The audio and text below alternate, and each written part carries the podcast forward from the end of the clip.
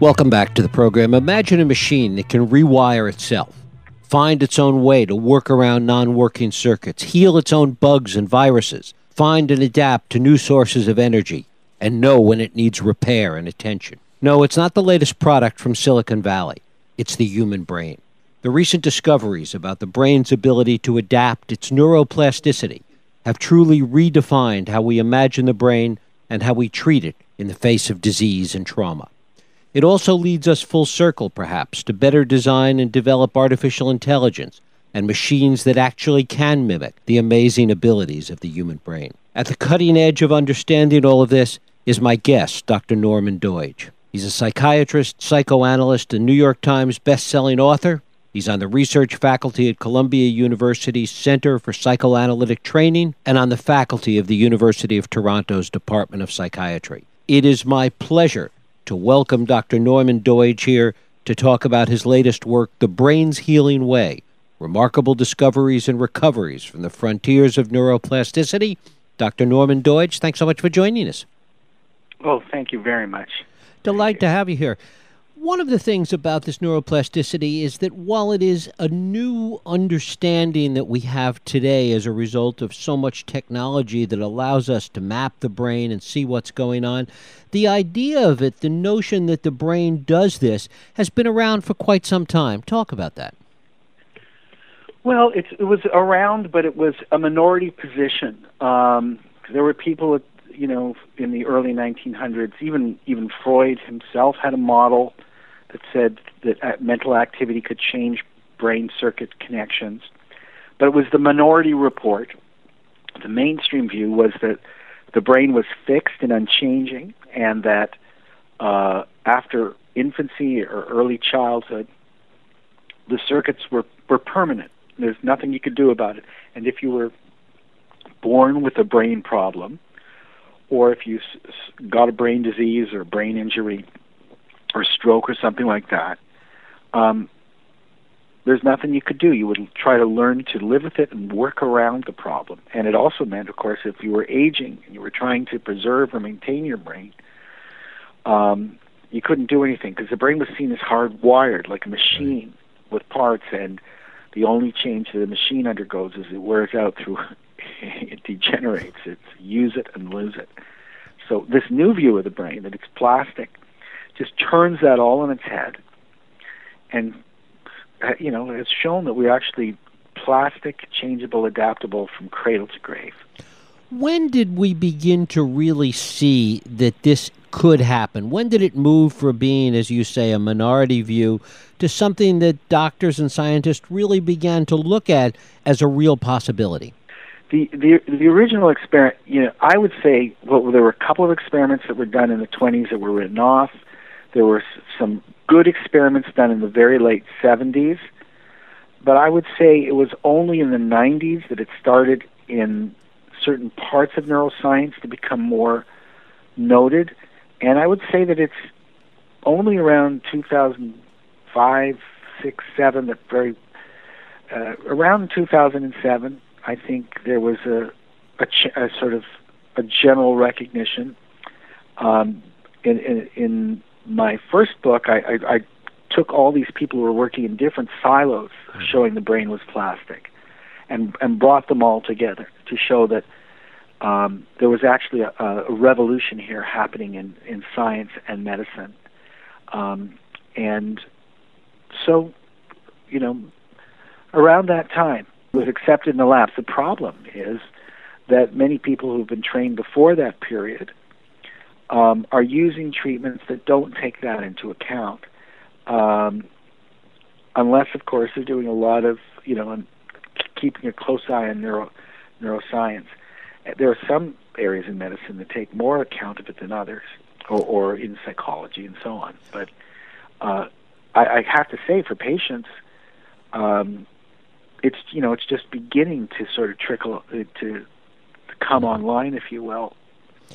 When we try and understand how neuroplasticity works, and even in the context of some of the remarkable stories that you tell in The Brain's Way of Healing, is there a single concept or construct of neuroplasticity that takes place in the brain? or is it a result of different systems that are working, all of which together have different kinds of neuroplasticity in terms of the way the brain responds to different situations? That is a great question. I think neuroplasticity it's it's like the latter to some degree. In other words, the brain evolved to change in a changing world, but plasticity happens at many levels of the brain. The the commonest kind that's talked about is the plasticity that occurs in the circuitry of the brain between neurons that allow them to change their connections, strengthen them, weaken them, form and unform and reform new circuits. But that's possible only because, you know, we've learned that genetics uh, aren't just about what's pa- you know the, the features that are passed on from parents to children, um, but you know that's called the the template function of genetics. There's another component of genetics which is that there are these genetic there are these switches in our genes, and they can be turned on or off depending upon what we do or our mental activity or just the activity of the brain. So there's a genetic component, and then they make different kinds of they, they they cook up different kinds of proteins to change the structure of the cell. Then there's the plasticity I talked about between the neurons, and then whole departments of the brain can reorganize themselves. So um, it, it happens at many levels in the brain. Is there a genetic component to the way in which this neuroplasticity plays itself out? In other words, beyond just neurons that fire together being wired together, are there other aspects that are determined as a result of genetics? I mean, there's probably a slight variability, but you know, we this is we don't know that yet. What what we know is this: that every every brain is plastic in humans and animals. That not only is plastic plasticity possible in some situations, but it's the way the brain works. It's the modus operandi of, of brain and, and neural tissue um, to be capable of a significant amount of change. Whenever you know when when we learn there's changes, eh, you know, between brain cells. So, what, but we haven't studied whether, for instance, let's say someone who's got a very, very, very scary high key, scary high IQ um, has more plasticity in their brain or not. That would be an interesting thing to study and attempt to measure. Um, I just, to my knowledge, that hasn't been looked at. Um, but I would just say this: you know, this is the product of you know millions and millions of years of evolution. So everybody has got a plastic brain and a plastic enough brain to improve their functioning if they use their brain if they challenge their brain, etc. I mean, we've seen examples. I wrote about this in my first book. You know that IQ, which was thought, you know, mm-hmm.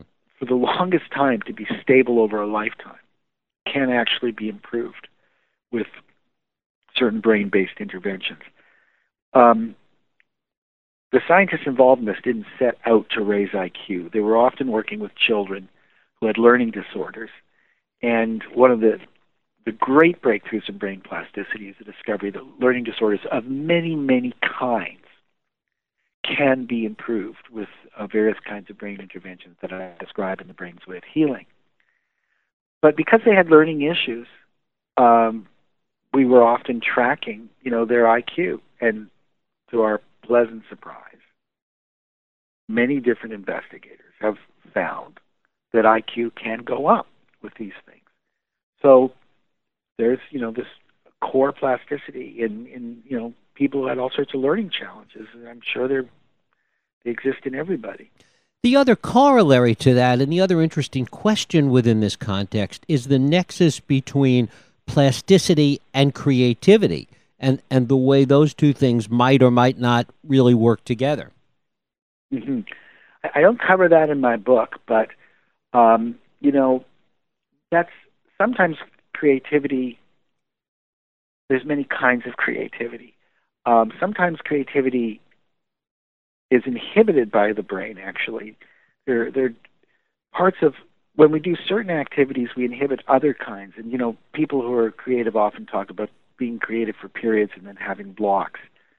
Um, and so, I mean, it's a, it's a really complicated subject, but it seems that some people who are creative and think outside the box have a different kind of way of doing mental associations.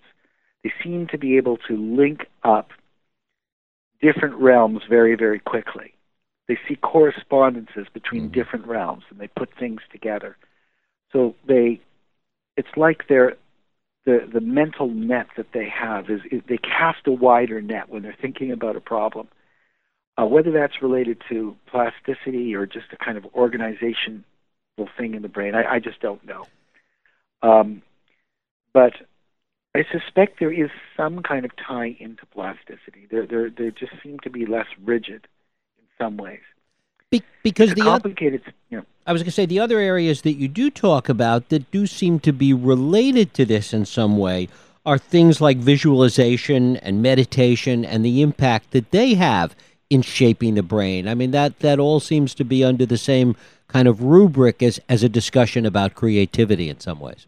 Well, we we've had very very strong studies of meditation now and brain structure and you know Richard Davidson and, and others took monks of the Dalai Lama who you know people who had done thousands tens of thousands of hours of meditation and put them in brain scans. We've known since the 1950s that people in these traditions, yoga traditions, meditative traditions, can alter parts of the nervous system and get control of their nervous systems in ways that weren't thought possible. Um, now we can see brain structure changes on it. In the brain's way of healing, I try to go to the next step. You know, there's a lot of people in America who are meditating and very comfortable with, with that Eastern practice, uh, finally. Um, but there are other aspects of Eastern practice that uh, mainstream science is not that comfortable with. In the East, they've often talked about the relationship of mind and energy. Um, it, it often seems hard to define. To some people, it seems very flaky. And they also talk about visualization. But in this book, I show that Western neuroscience is beginning to be able to have models that comprehend some of these things. So I, I talk about the use of visualization in treating chronic pain, and I have uh, stories of people who've recovered after decades of chronic pain, and they tried, you know, all available known treatments, you know, both Western and Eastern. You know, they've tried acupuncture and all the medications, which can, you know, have so many side effects and be so addictive, and nerve blocks, etc., and failed. But with with visualization occurred because the brain, you know, the way the plastic brain works.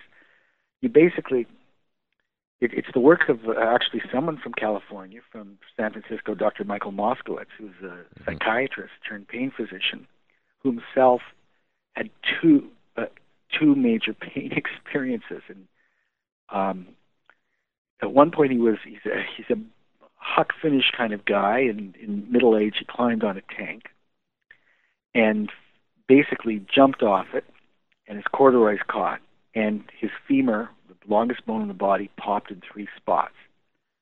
And he was practically bleeding to death. His as he lay there, and his thigh was as big as his waist, filling up with blood. But he discovered if he and his pain was ten out of ten. But he discovered if he stayed perfectly still, it would go down to a zero. And that's because acute pain is a warning system. And it basically is there to penalize you if you do anything that'll hurt the body part.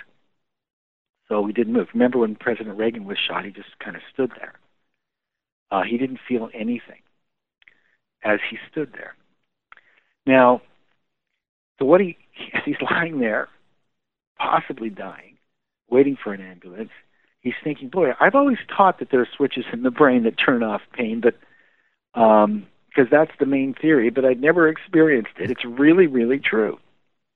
That was his first lesson. The second lesson was he was water skiing or on one of those and on those inflatable tubes with his daughters. They flipped over, um, and he he hurt his neck badly, and you know a nerve was being pinched all the time. And he had an acute pain syndrome that developed into a chronic pain syndrome. And in acute pain, as I said, it's it's actually our friend, although it hurts because it protects us. But chronic pain happens when not only the body part is damaged, but the pain system's nerves are damaged. And basically, what happens is because the brain is plastic, uh, if if a nerve is pinched over and over and over again, the circuitry gets better at processing pain, and you're left with this pain syndrome. And so he read about 15,000 pages of neuroscience on neuroplasticity during this period because he he was disabled by this pain. He was mm-hmm. often eight out of ten, and he discovered that there are areas in the brain that process both visual imagery and pain. You know, think about it. You know, when you're in pain, sometimes you can't regulate your emotions. And that's because there's areas that process both pain and emotion, and the pain takes over those brain maps. So he basically decided that every time he had any pain, he would visualize something. It didn't matter what. To force the brain to competitively to use those areas to for vision instead of pain. And it, it took about a year, but he started to get results after several weeks of just moments of pain-free period. And now he's worked with a number of patients to get them and got them off medication or lowered it significantly using this visualization technique. What have we learned, and it relates to the story you just told, what have we learned in terms of the time frame of this plasticity? How quickly can the brain remodel itself, even in small ways? It can remodel itself very rapidly, you know, within, you know, several days. But it won't stay permanent unless you stick at it. I, I've seen many, many examples of people who make significant improvements, let's say over over six weeks, that stick if they're doing various kinds of brain exercises. Um, I mean, that's just uh, across many different silos. Um, you know, maybe an hour a day, five times a week. You know, for people learning things like Braille or, or, or many, many of these these kinds of challenges. If you've so, I would say this: we use these neuroplastic interventions in different situations. In children with learning disorders, some of them have very, very limited processing areas in, you know, very discrete abilities like reading symbols or math or um, um, being able to remember five, you know, they can remember three things barely, but not seven things like most people in a phone number and so on.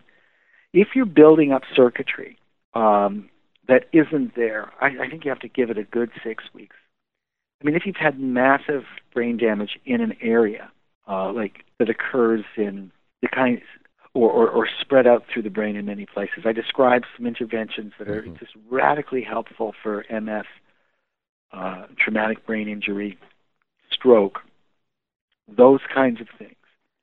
Um, you're looking at a couple of years if it's a one time uh, of of doing these interventions, if it's a one time event, let's say it's something like a stroke, there are interventions that can work over several weeks to go from being barely able to walk to being able to walk, um, and then you have to maintain it.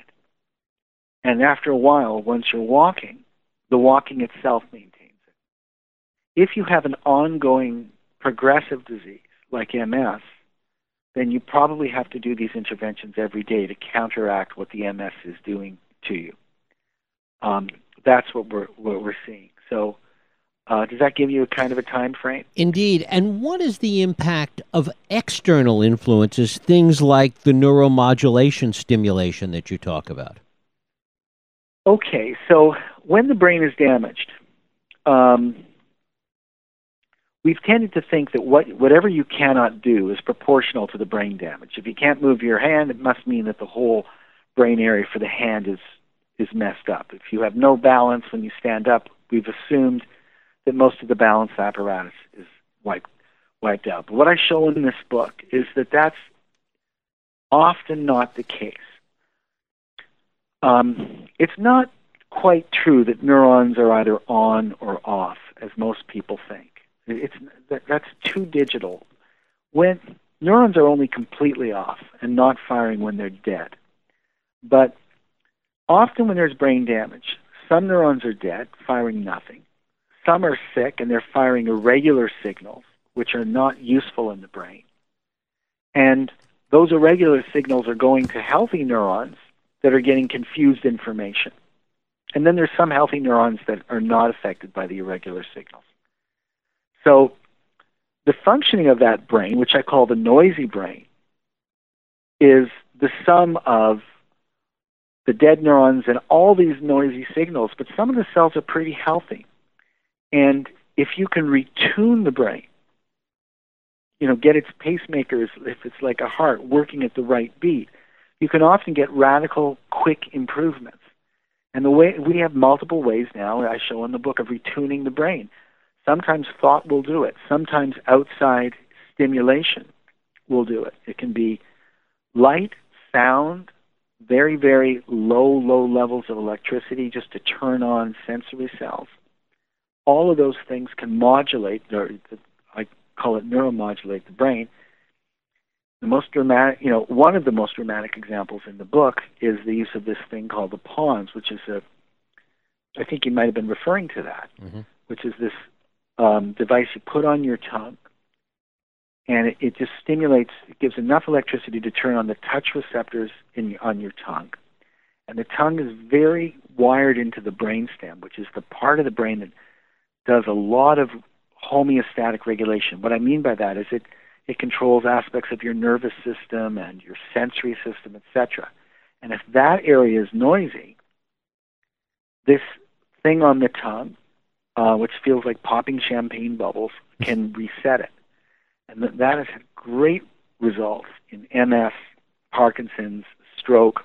It's been studied intensively by the U.S. Army now for traumatic brain injury. We're just about out of time, but finally, talk a little bit about dementia as being something that stops this plasticity and what we're learning about that. Well, that's a very good point. Um, you know, we've looked at dementia as though it's it's all about chemicals, and of course there there are major chemical changes in dementia. But if you stand back and look at what's happening in the brain in something like Alzheimer's dementia, in particular, it's a brain that's losing its plasticity. Um, it's lose it's, it's literally shrinking, but it's also losing the ability on many different levels to change and respond to experience uh, or turn short-term memories into long, and so on. And so now what we're doing is looking at methods of not curing it, because once a person is diagnosed with it, it's very, very progressed, but deferring it or reducing the risk of symptoms. And there's this incredible study that just came out of Wales um, that followed men for 30 years and found that if they do five things, simple things, you can defer the, you can defer or you can reduce the risk of experiencing dementia by 60%. Uh, and it's exercise, which uh, triggers nerve growth factors and a few new cells in the brain. That's the most powerful. That's the most powerful thing you can do. Not smoking is the second most powerful. Being a normal weight, eating fruits and vegetables, and drinking low amounts of alcohol, low to moderate, but not an alcoholic's idea of moderate. I mean, truly moderate. Dr. Norman Doidge. His book is The Brain's Way of Healing Remarkable Discoveries and Recoveries from the Frontiers of Neuroplasticity. Doctor, I thank you so much for spending time with us today. Thank you so much for taking interest in this kind of work. Thank you. We'll take a break. I'll be right back.